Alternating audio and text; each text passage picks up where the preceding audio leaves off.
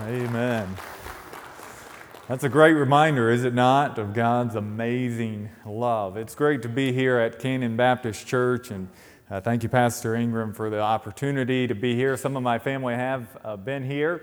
It's a first time for me, so I'm thrilled to be here and experiencing a little bit warmer weather than where I come from. So my home church is Bloomington, Indiana, Stone Ridge Baptist Church, and so it's good to be here at Canaan Baptist Church. Now, Pastor Ingram, I'm noticing this water bottle.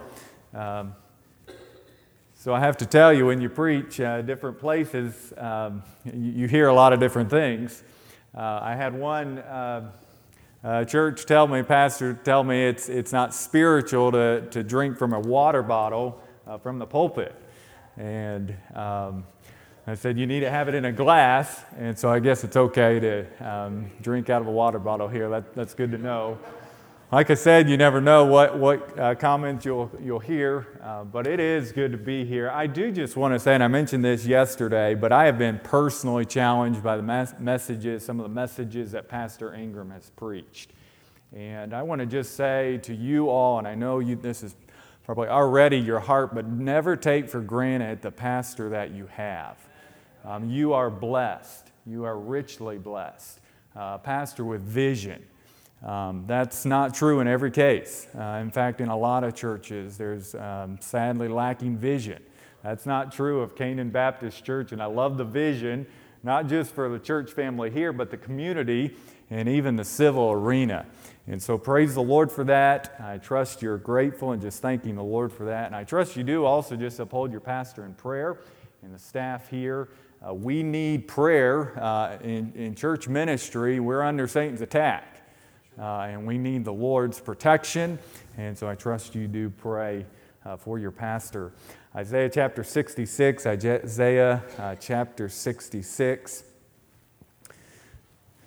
where we'll go tonight. And I feel like I'm a little bit in and out. Is there something I need to adjust with my mics? Put it on the tie. Okay, let's try that.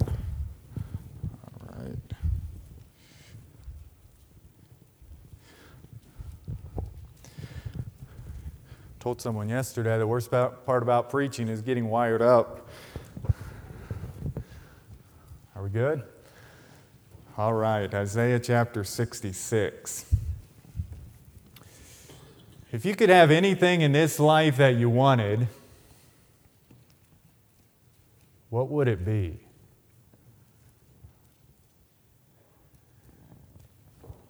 Solomon, of course, had that opportunity. God specifically came to him. You remember the story there in 2 Kings chapter 1. God said, ask anything that you want, and I'll give it to you. And Solomon, of course, could have asked for wealth and riches and all of that, but no, Solomon asked for wisdom. If there's anything you could ask for, anything you would like in this life, what would it be? I have to believe in a crowd this size, no doubt in all of our hearts, there's a deep desire to have God's blessing on your life. Is that your desire? You want God's blessing on your life. And I'm not talking about material possessions. Sometimes God chooses to bless in that way. A nicer car, a nicer house, more money, a better job as we may see it. But I'm not talking about material blessings. I'm talking about the kind of blessing where we know the hand of God is on our life, where we sense the touch of God. We sense the favor of His presence. I'm thankful for the fact that God loves us unconditionally. There's nothing we can do to make God love us more. But the Bible reminds us as well that God does have a special regard, a special favor, a special blessing of His presence to a specific kind of person. 2 Chronicles chapter 16, verse 9, it says this, the eyes of the Lord run to and fro throughout the whole earth to show Himself strong on the behalf of those whose heart is perfect toward Him, complete, united, devoted to Him. Psalm 5, verse 12, it says, "For thou, Lord, wilt bless the righteous. With favor wilt thou compass him as with a shield." 1 Peter 3, verse 12, it says, "The eyes of the Lord are over the righteous, and His ears are open to their cry." There's a special regard, a special favor, a special blessing for a certain kind of people. A life that's marked by the touch of His hand. Could I say it this way? A life that catches God's eye. And tonight I just want to bring a simple message with that title, Catching God's Eye. It's easy for us to be distracted by a lot of different things. And one of the things we can be distracted by is the people around us, where we can have a tendency to look at the person next to us or the family across the room or another friend or coworker and kind of compare our lives with them. And there can be a sense where we're good at catching the eyes of others. We're concerned about what other people think about us. We're concerned about perhaps leaving a good impression or being well thought of or how do I measure up with the person next to me. But what would it be like if our lives were characterized by a singular aim to catch God's eye? Amen. I just want to ask you here in our time together, are you living a life that catches God's eye? Are you living a life that catches God's eye? And what does that kind of life look like? There are specific characteristics that God gives us of a person who catches the eye of God. And we see it here in Isaiah chapter 66. We'll read verses 1 and 2. Look at the text. It says this, "Thus saith the Lord, the heaven is my throne, and the earth is my footstool. Where is the house that ye build unto me? And where is the place of my rest? For all those things hath my hand made, and all those things have been, saith the Lord. But to this man will I look, even to him that is poor and of a contrite spirit, and trembleth at my word." Lord, in these next few minutes, I pray that you would just open our hearts to your word this evening. And Lord, I pray that you would use the power of your Spirit and the truth of your word to change us, to change me tonight. Pray this in Jesus' name. Amen.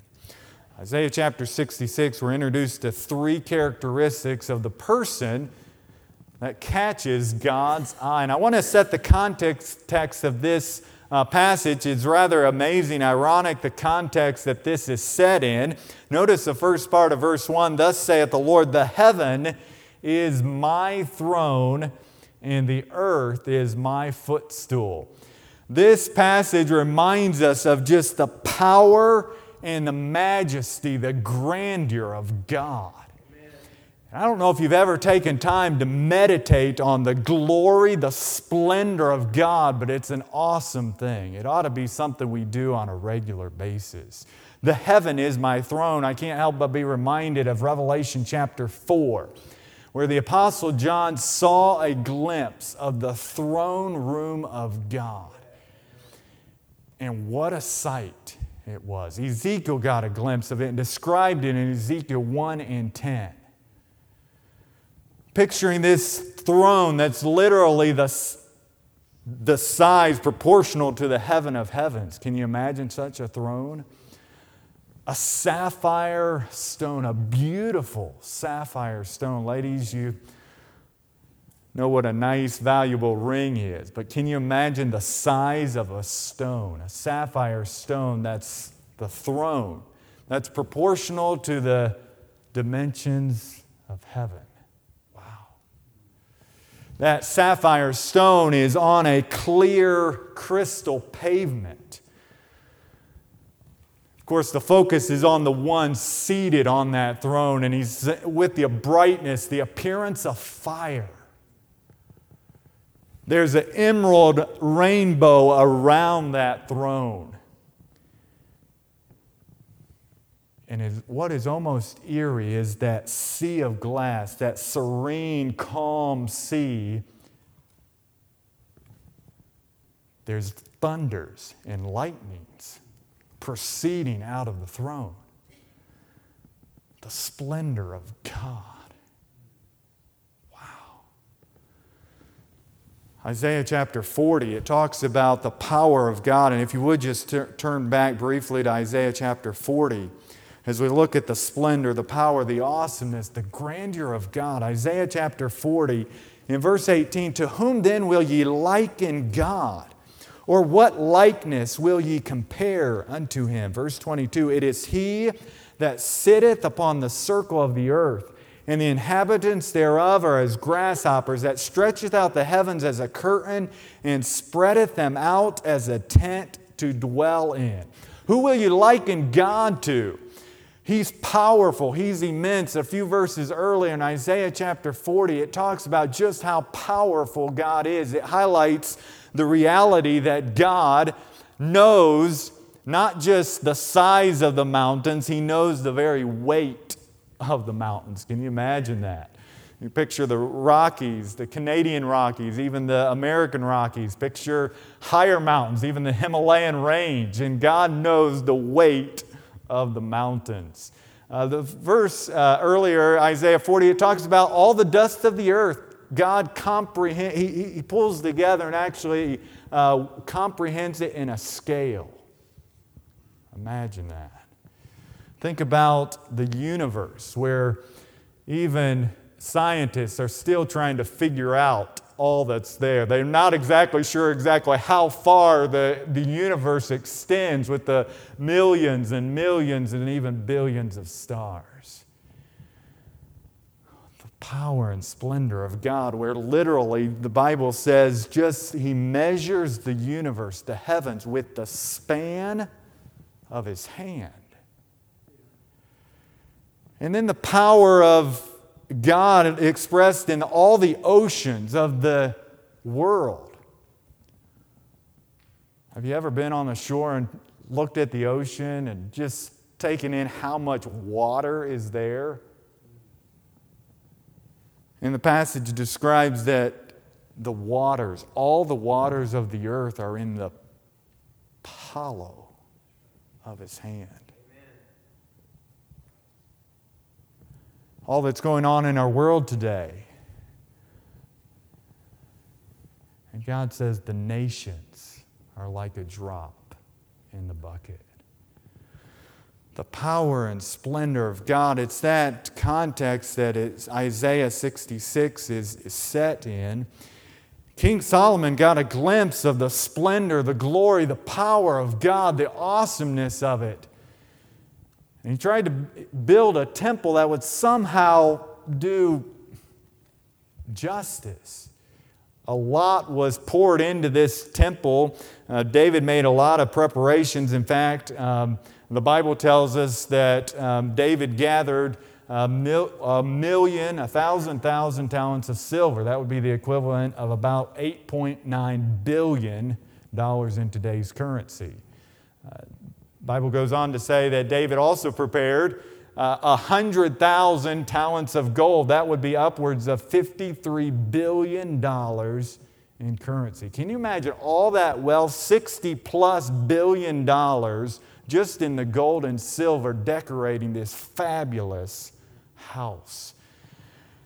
And yet Solomon recognizes, will God indeed dwell on the earth? Behold, the heaven of heavens cannot contain thee. How much less this house that I have built? And it seems that Isaiah is kind of picking up this theme with the Lord stating, where is the house that ye build unto me, and where is the place of my rest? And it's that context that he says, to this man will I look.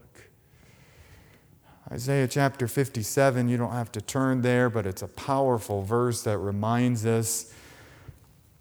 Thus saith the high and lofty one, the one that inhabits eternity, whose name is holy. I dwell in the high and holy place. With him also, that is, of a contrite and humble spirit, to revive the spirit of the humble and to revive the heart of the contrite ones.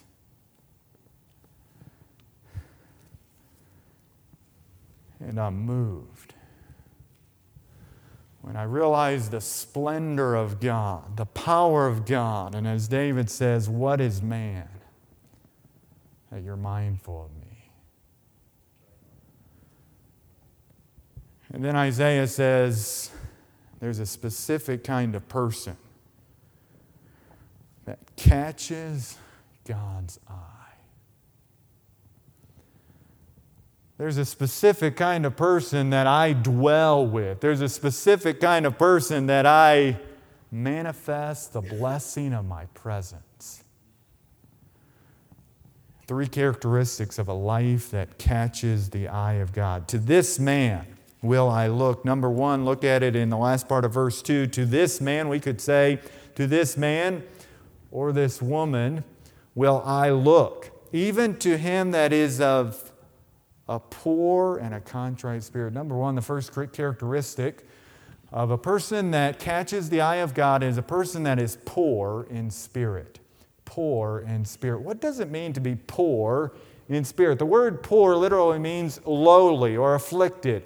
I'm reminded of Matthew chapter 5 and verse 8. It says this, blessed are the poor in spirit, for theirs is the kingdom of God. That poverty of spirit, a picture that helps me with understanding poor in spirit is the concept of a beggar, a spiritual beggar. I don't know what your community specifically is like right in this area. I know in Bloomington, Indiana, where my home church is, there's two realms of society. You can do very clear classifications. There's high academia. It's the home of Indiana University. And then there's also the subculture, really a heavy drug culture. Those two categories are very distinct. And we'll see a lot of people on the side of the road very close to this high academia who are panhandling. They're flying a sign, they have expressing they have needs, and as I drive by, certainly my heart goes out to them, but many of them, you're wondering if they're telling the truth or not, if they're being honest or not, if their need is really genuine, or if they're just wanting some money to fuel their addictions. But the picture of a spiritual beggar here in this concept of poor in spirit is not that picture of someone who's deceiving, who doesn't really have a need, they just present like they do. No, a spiritual beggar, someone who is absolutely dependent, who has no resources themselves. Someone who catches the eye of God is someone that recognizes, God, I am desperately in need of you. I have no abilities, no resources, no experiences that I can depend on. The Apostle Paul came to understand that. There are a lot of past experiences. There are a lot of credentials. In Philippians chapter 3, he said these words, I place no confidence in the flesh.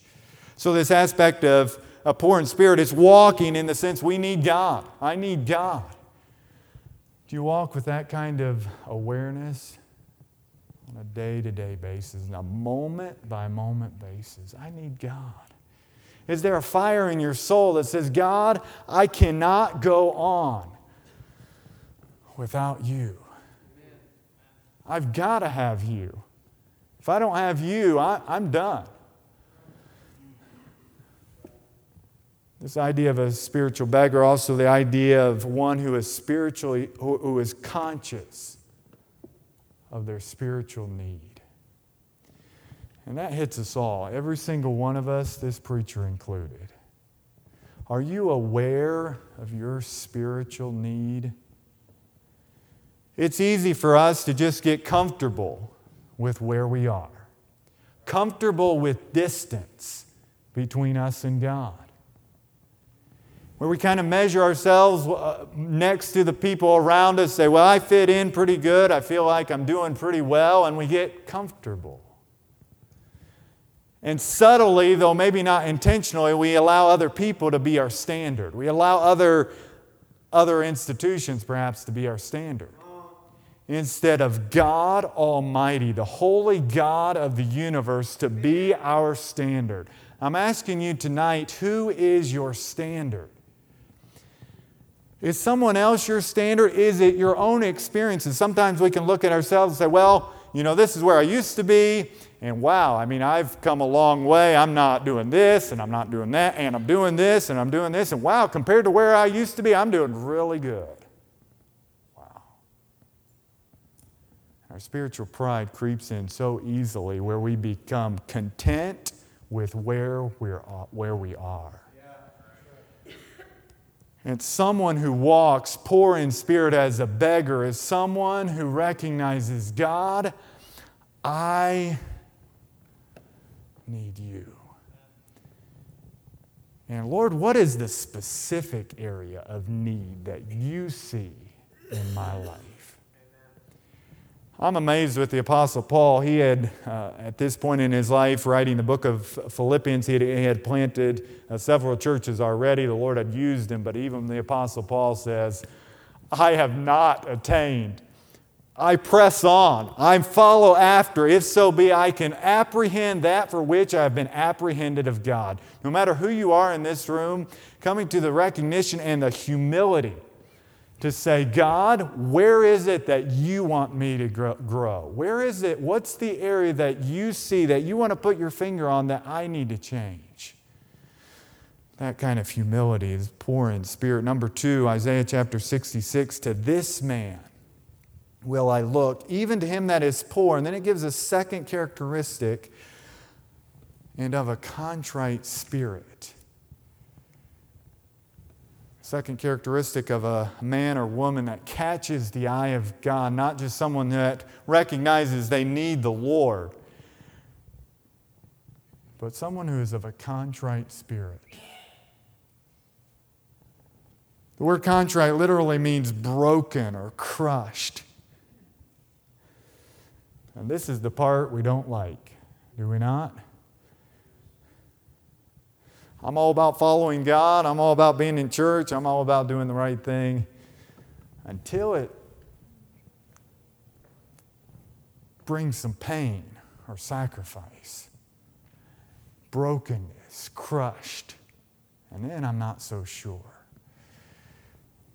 As we recognize we need God, search me, O God, and know my heart. This was the cry of the psalmist. He said, God, I recognize I haven't arrived. I need God. God, would you search me? Would you show me in my life? What is it in my life that is hindering your manifest presence? What is it that's hindering my walk with you? And there was a fire in the psalmist's soul as he cries out to the Lord, Lord, would you search me?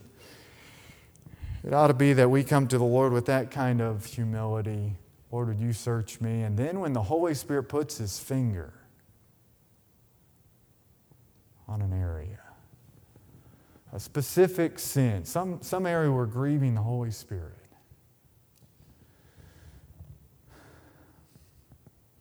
Are we willing to respond? Are we willing to humble ourselves? Yes, Lord, I hear you. I hear your voice. This idea of brokenness certainly includes a brokenness over sin. What is brokenness? I'm not talking about a deep, dark hole and a manufactured kind of emotion that just perpetuates despair. That's not the kind of brokenness I'm talking about. That's not the brokenness that the Bible talks about.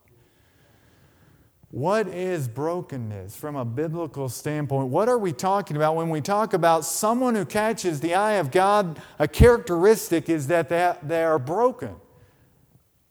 They're crushed. I think the primary application we can find in Psalm 51, where it says the sacrifices of God are a broken and a contrite spirit. Remember, the context of Psalm 51 is David's repentance over sin. I'm so thankful for 1 John 1:9 that says, if we confess our sin, He is faithful and just to forgive us our sin. Aren't you grateful for that powerful promise? If we confess our sins, He's faithful and just to forgive and to cleanse. If we confess, He forgives. He cleanses. Every time. But I want to say that confession is not just saying the words, I have sinned. There were 7 men in the Bible who said, I have sinned. And there was only one man who was broken and restored. I just want to briefly highlight through these different men, because sometimes we think about confession, well, I confessed, but then we find ourselves going back to the same sin over and over and over and over and over again. Why is this? Why is it that I'm not getting the victory? I think it, in part, has to do with, are we broken over our sin? Is my confession of sin, does it line up with God's definition of confession? Confession literally means just agreeing with God, saying the same thing God says about our sin. It's not just saying words, it's actually getting God's mind and heart on the sin that has grieved His Spirit. Who are these men that said, I have sinned? Well, Pharaoh, you remember Pharaoh. Hard-hearted Pharaoh said, who's the Lord? And he ends up recognizing who's the Lord when he's about ready to be drowned in the Red Sea. But at one point in the plagues, he actually came to the point to Moses and said, I have sinned. Would you take this lice, this locust, would you take it away? I've sinned. Just get rid of the consequences. Isn't that not like us sometimes when we say, yes, I've sinned, we're tired of the consequences. We want somehow our circumstances to change. So in order for our circumstances to change, we just say, well, I'm going to say I've sinned. But our heart is not broken. I think of another man, you remember Balaam, he's an interesting character, is he not? He's a guy that the king of Moab came to and said, sent some honorable princes to him and said, if you come and curse Israel, I'll give you some wealth. And Balaam did the right thing initially. He said, no, I'm going to pray about it and ask the Lord's mind. And God told him no. And so Balaam goes back and tells the princes, no, I can't go with you. Well, then they come back again. More honorable princes come to Balaam. You remember the story? And what does Balaam do? It's almost like he really wants the gold. He really wants the wealth. Now, I can't prove that from the text. We don't have all the details. But there's something there that he really wants to go because he asked God again. And it's like God said, okay, fine, go. Well, then then the angel stops him there. You remember the story about the donkey and the angel and all of that. And it's at that point that Balaam says, I have sinned.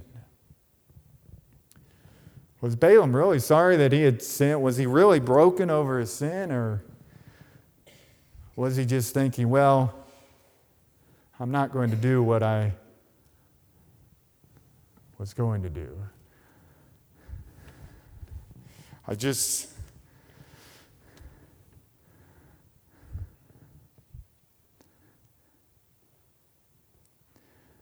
I really wanted to do what I wanted to do. This is what I wanted to do, and I'm here. And now the angel is putting a stop in the door, stop in the way, and so I'll agree. But really down deep, Balaam wants to do what he wants to do. And sometimes that's where we are when it comes to confession. I speak for myself too. How many times have we come to confess something and really we just say, I want to do what I want to do. I want to just relieve the pressure, relieve the guilt, relieve the intense pressure at the moment, and we say, I'll acknowledge I've sinned. I'm thinking of another individual as well that said, I have sinned. You remember Achan. Achan says, I have sinned. He took of the accursed thing. You remember the story. And Achan, as he is there, he gets caught. He waits to acknowledge his sin until he has no other choice. Families go by the whole clan, the tribe of Judah, and family by family, man by man, until he's cornered and has no place to go. Wait till I get caught, and then I'll say, God, I've sinned. There's two others very quickly. Remember Saul. God told him, kill the Amalekites, all of them. And Saul did most of it. And then Samuel confronts him, and Saul says, I have sinned. And then he says this, but honor me now in the presence of the people. See, I have sinned. There wasn't a brokenness there. And then Shimei, when he cursed David, remember Absalom and running David practically out of town, revolting, and David's fleeing, and Shimei that says perhaps this is the opportunity that the house of Saul can come back into authority, and so Shimei throws stones and he curses David.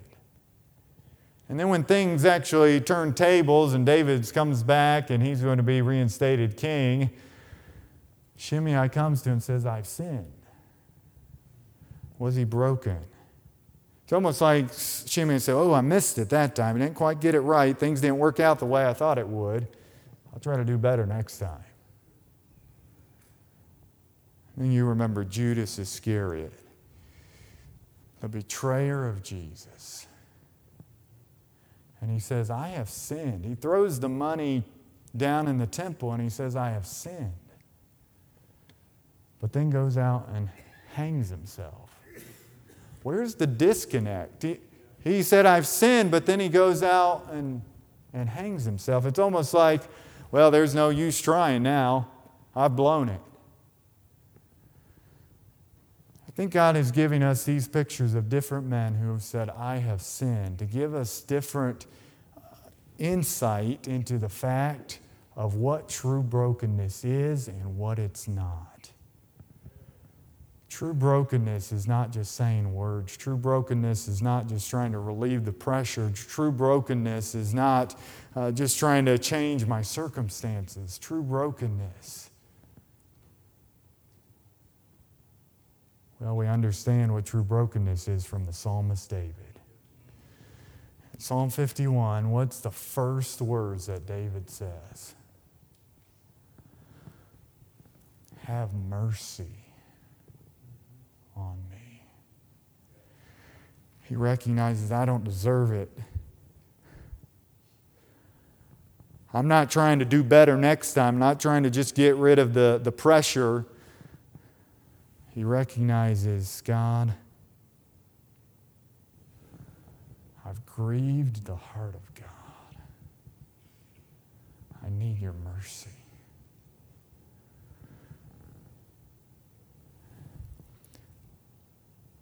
Psalm 51, verse 11 and 12, it talks about the fact that as David is praying, he says, God, would you cast me not away from your presence?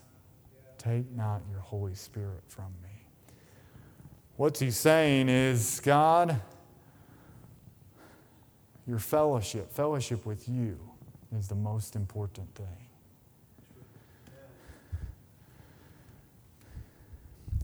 Until we acknowledge our need for God, until we acknowledge our sin and agree with Him about our sin, and come to the point that our sin has severed, has broken fellowship with God, we won't be broken. We've got to recognize, God,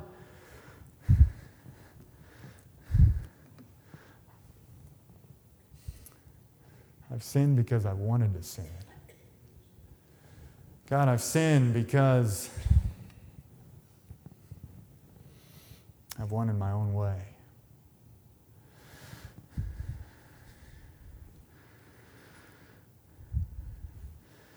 David recognizes, God, the only thing that I'm concerned about is fellowship with you. What amazes me is the fact that God, as sinners as we are, wants fellowship with us. He longs for fellowship with us. He wants fellowship with you. And here tonight, no matter what you've done, God is perhaps knocking on your door. And we can just pray and say, God, I've sinned, just to kind of relieve the pressure of the moment, to relieve the guilt.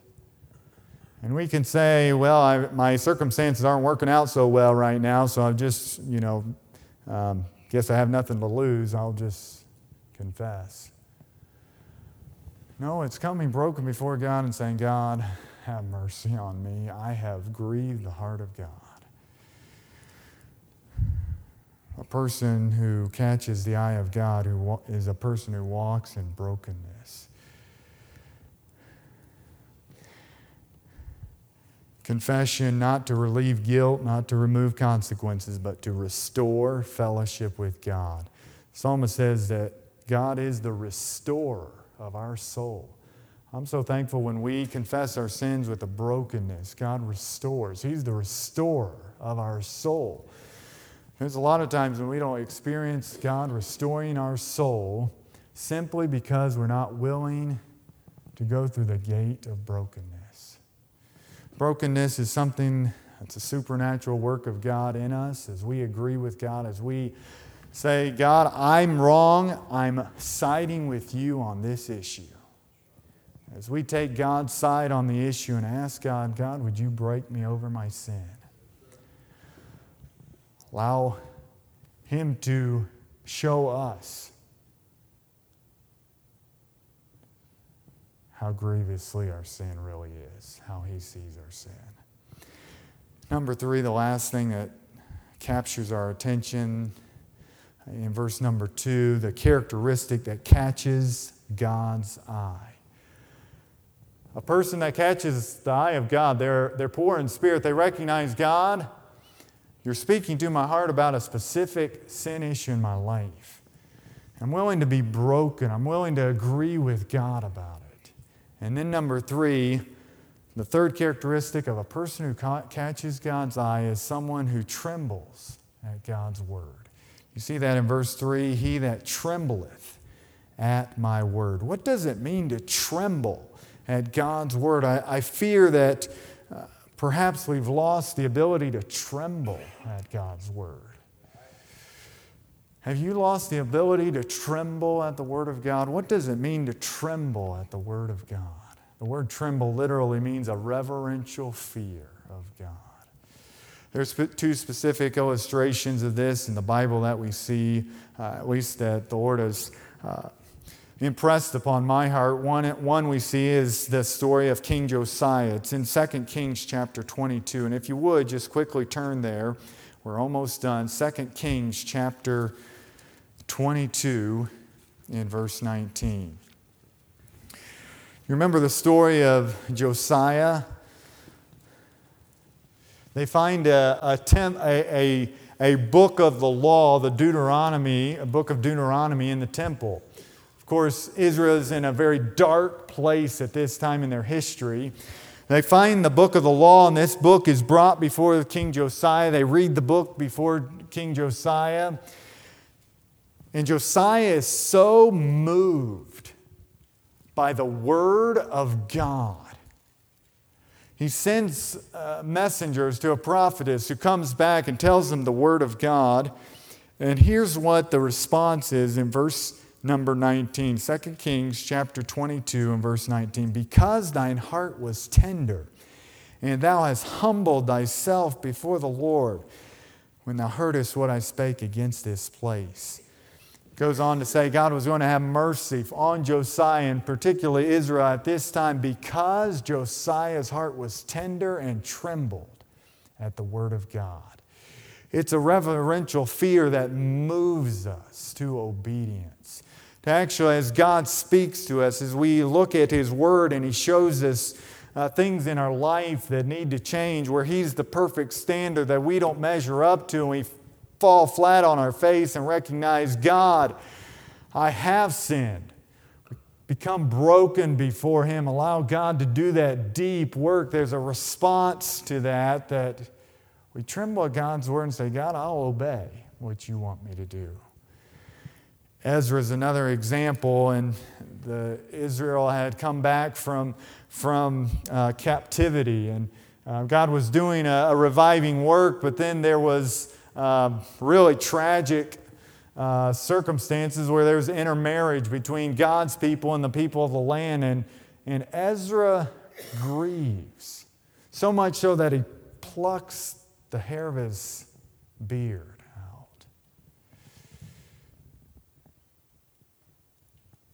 It says it wasn't just Ezra, it was all those around who gathered to tremble at the Word of God. I fear we've lost our ability to tremble in some cases. We take God's Word as a suggestion book, we take it as something that's a good idea, but perhaps we don't tremble at God's Word. As His Spirit convicts us, as I mentioned earlier, sometimes we just say, do the quick fix. I have sinned without the brokenness. This trembling at God's Word is really a continuation of this brokenness. It's a yielded will. We allow God to break our will, our pride. We take time before God and say, as Mark 8:34 says, if any man will come after me, let him deny himself. Take up his cross and follow me. If we want to follow Jesus, it looks like that brokenness, that yielded will, but it looks like ultimately obedience following Jesus.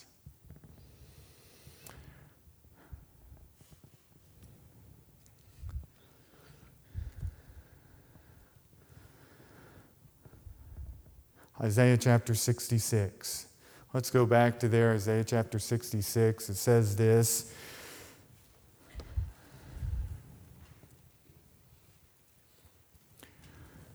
To this man will I look. This is the person I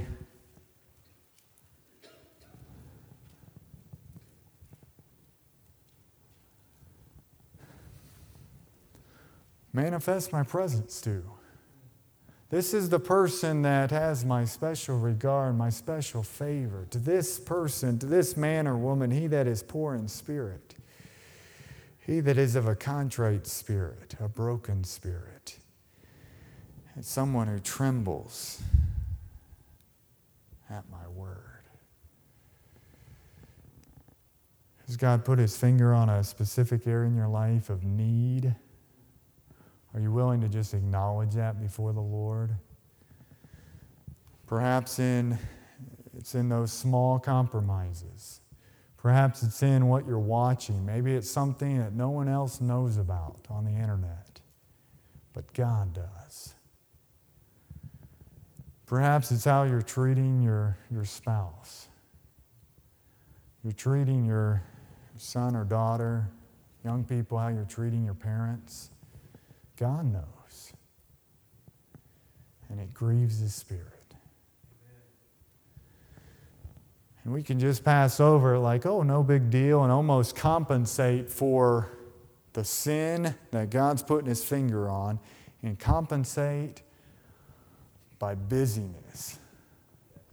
Compensate by doing a lot of spiritual things.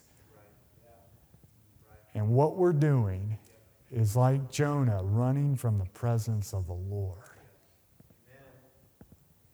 Amen. And in our spiritual pride, we're actually wanting to make ourselves look a lot better, feel a lot better about ourselves. And God says the only way to experience true blessing the favor of God, the eye of God, to catch the attention of God, is to deal with the thing God's putting his finger on. Amen. And it takes humility.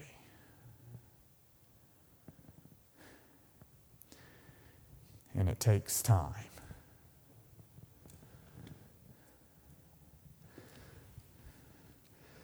But God restores. We're concerned about our nation.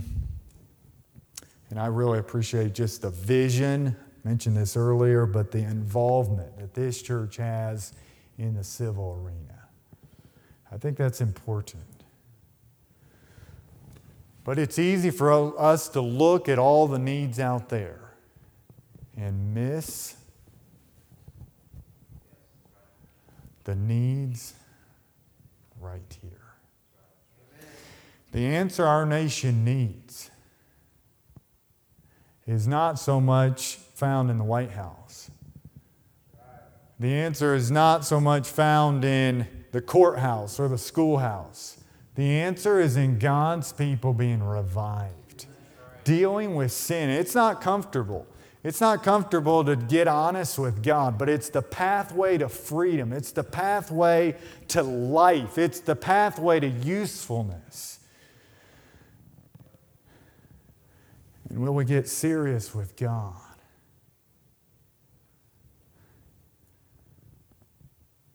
And say, God, start here.